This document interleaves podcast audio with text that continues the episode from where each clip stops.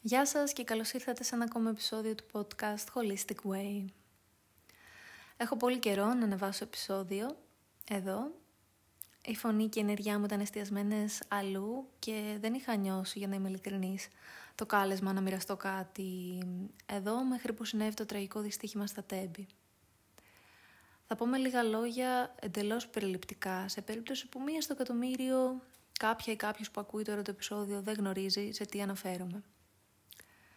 Ένα πολύ νεκρό λοιπόν δυστύχημα συνέβη το βράδυ της Τρίτης, 28 Φεβρουαρίου, όταν επιβατικό τρένο από την Αθήνα με προορισμό τη Θεσσαλονίκη συγκρούστηκε με τοπικά με εμπορική αμαξοστοιχεία.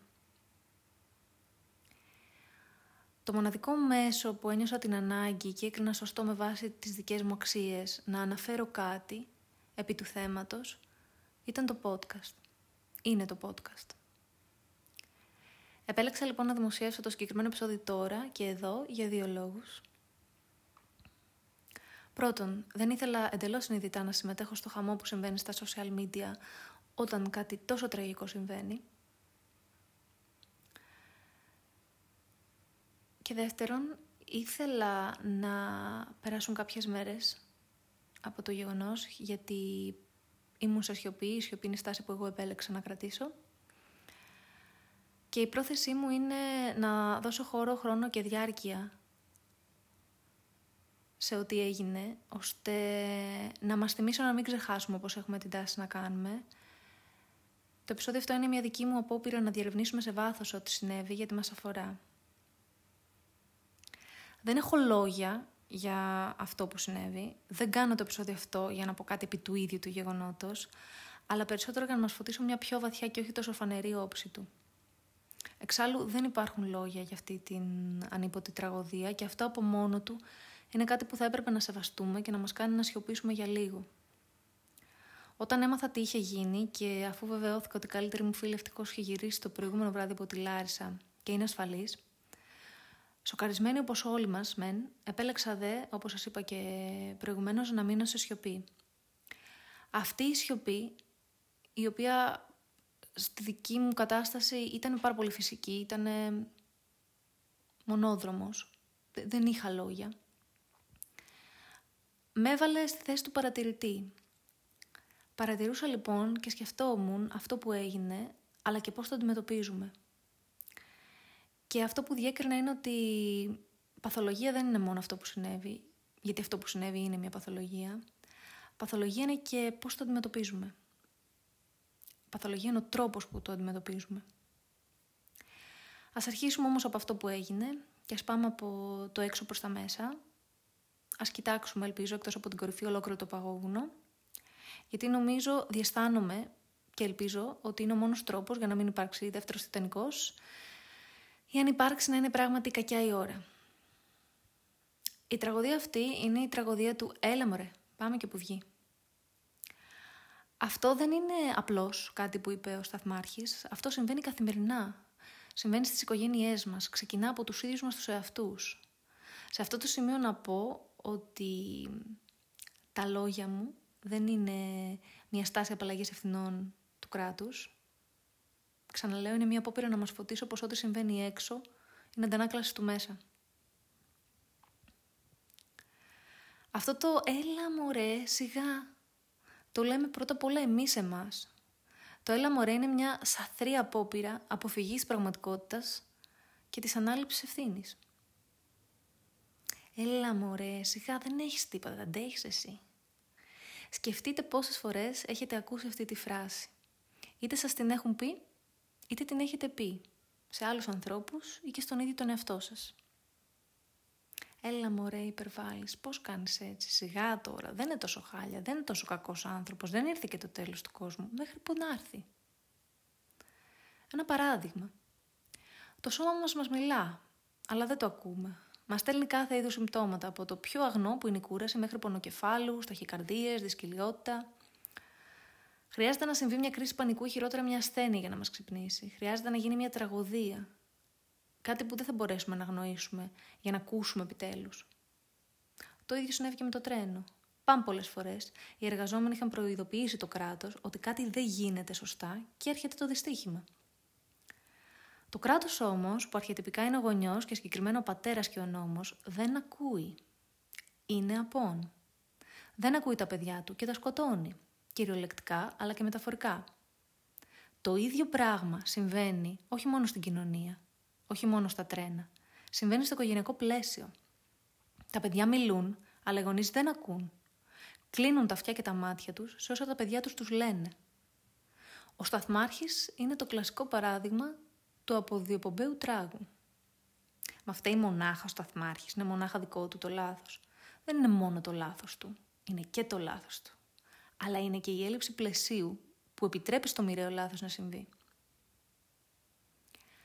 Απέραντη θλίψη, οργή, αγανάκτηση, τεράστιο πένθος, φυσικά όλα και αναμενόμενα. Ατομικό και συλλογικό είναι ένα και μέσα από τέτοια γεγονότα φανερά γίνονται ένα. Το κράτος δεν είναι κάτι αόριστο. Το κράτος έχει πρόσωπο και όνομα. Εύχομαι πραγματικά να αποδοθεί δικαιοσύνη. Προσεύχομαι στη Θεία Δικαιοσύνη. Είναι ένα βάλσαμο νομίζω για τις ψυχές που έφυγαν αλλά και για εκείνες που έμειναν πίσω. Το τρανάκι του τρόμου είμαστε όλοι μας. Κάθε ένας από εμάς είναι ένα βαγόνι του, ένα βαγόνι και ένα σώμα που τρέμει, διότι δεν γνωρίζει σε προσωπικό πρωτίστως επίπεδο την έννοια της ασφάλειας. Τι μας δείχνει το γεγονός αυτό; Τι μας δείχνει αυτό το δυστύχημα, ότι δεν υπάρχει κράτος, δηλαδή δεν υπάρχει κεφάλι, δηλαδή δεν υπάρχει τάξη στο νου, στο νοητικό μας πεδίο. Και αυτό γιατί δεν υπάρχει σιωπή, δεν υπάρχει ησυχία πλέον στον κόσμο. Χωρίς καθαρότητα, διαφάνεια, αγνότητα και ηρεμία, δεν μπορεί να υπάρξει κράτος και άρα τάξη. Το κράτος πρωτίστως κρατά και δεν έχουμε ιδέα τι θα πει κράτημα και άρα ευθύνη έχουμε προσωπική ευθύνη.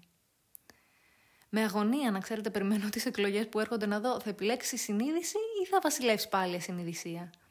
Γιατί άγνοια δεν υπάρχει, γνωρίζουμε πλέον, ξεκάθαρα. Πάμε τώρα στην αντιμετώπιση του συμβάντος. Τόση αχρίαστη φασαρία. Δεν μιλώ για τις διαδηλώσεις, για τις ειρηνικές διαδηλώσεις. Μιλώ για τη φασαρία των social. Όπως κάθε φορά, πήραν φωτιά σαν πυροτέχνημα, έκαναν μπαμ και τώρα. Ευτυχές γεγονός και φωτεινή πλευρά αυτού είναι η εκκλήση βοήθειας.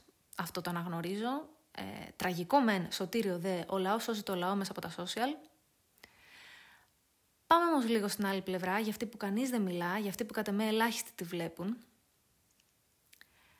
Και μας ρωτώ, είναι δυνατόν να υπήρξαν χορηγούμενες δημοσιεύσεις αναφερόμενες στο συμβάν; Χορηγούμενες γιατί; Είναι δυνατόν να μας απασχολεί ποιος θα γράψει πιο γρήγορα το πιο πιασάρικο κείμενο και ποιος θα δημοσιεύσει ή θα αναδημοσιεύσει την πιο δυνατή συγκινησιακά εικόνα; Είναι δυνατόν μέσα στις πρώτες ώρες να κυκλοφορούν τόσα πολλά σκίτσα, κείμενα, φωτογραφίες επί του θέματος; Με συγχωρείτε, Ξέρετε πόσο αγαπώ τη συγγραφή και τις τέχνες γενικότερα, αλλά δυσκολεύομαι πραγματικά να πιστέψω πως κάποιος μετουσίωσε μέσα σε έξι ώρες από αυτό το τραγικό ε, συμβάν τον πόνο του και το μοιράστηκε. Περισσότερο διακρίνω την τεράστια ανάγκη των ανθρώπων να συμμετέχουν σε αυτό, να φανούν, να λάβουν προσοχή, μια ανάγκη βαθιά, ανθρώπινη, την οποία τιμώ και συναισθάνομαι, που όμως επιχειρεί να ικανοποιηθεί με τον πιο λάθος τρόπο στον πιο λάθος χώρο που λέγεται Instagram, την πιο λάθος στιγμή, όταν κάτι τόσο τραγικό έχει συμβεί. Αναρωτιέμαι πόσοι από εμάς ανάψαμε ένα κερί, μείναμε σε σιωπή, αφήσαμε και καθίσαμε με τη θλίψη, την οργή και τον πόνο μας έξω και πίσω από τις οθόνες. Αναρωτιέμαι αλήθεια πόσοι από εμάς πήραμε τηλέφωνο ή και αγκαλιά αγαπημένα μας πρόσωπα, τον διπλανό μας σε πρώτη φάση, για να τους ρωτήσουμε πώς είναι και πώς βιώνουν αυτό που έγινε αν χρειάζονται κάτι. Αναρωτιέμαι πόσοι από εμάς βάλαμε νερό στο κρασί μας γιατί σήμερα είμαστε και αύριο δεν είμαστε. Και σπάσαμε τον εγωισμό μας, ζητήσαμε συγγνώμη, τα βρήκαμε ξανά με ανθρώπους που αγαπάμε αλλά έχουμε χαθεί και απομακρυνθεί. Και για να μην παρεξήθω, σίγουρα κάποιοι από εμάς το κάναμε. Αλλά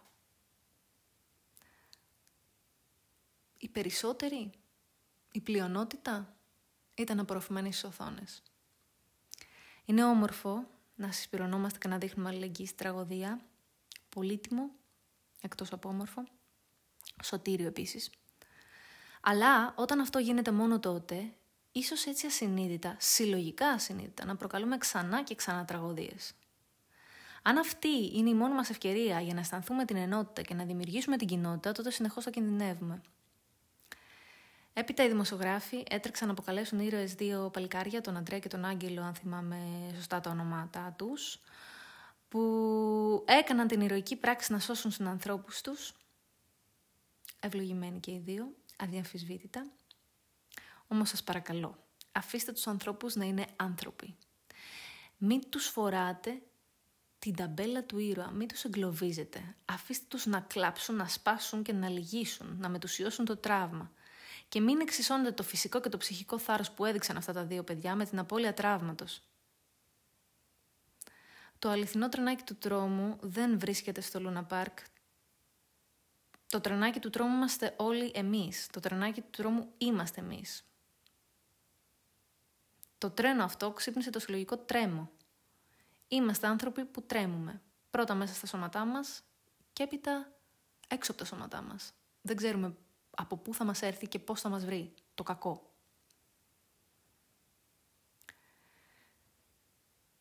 Αυτή ήταν η δική μου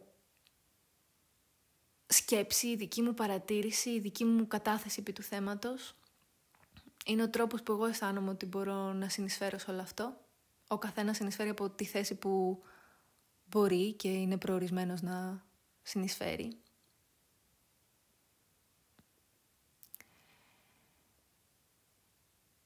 Σιωπή θα πω, προσευχή και φως για τις ψυχές που έφυγαν και για εκείνες που έμειναν πίσω και θρυνούν. Φως θα ευχηθώ και στις δικές μας. Και κλείνοντας αυτό το επεισόδιο, θέλω να μας πω και να μας θυμίσω ότι η ψυχοθεραπεία δεν είναι απλώς μια προσωπική επιλογή εξέλιξης. Η ψυχοθεραπεία είναι πολιτική πράξη. Είναι η διαδικασία η οποία μας επιτρέπει να επιστρέφουμε στην αλήθεια μας και να στεκόμαστε με αυτή και το φως της, αφού έχουμε αναλάβει πρώτα την ευθύνη της. Μαθαίνουμε έτσι να στεκόμαστε σοφά και συνειδητά στον κόσμο αυτό, όταν πρωτίστως έχουμε σταθεί σε εμάς.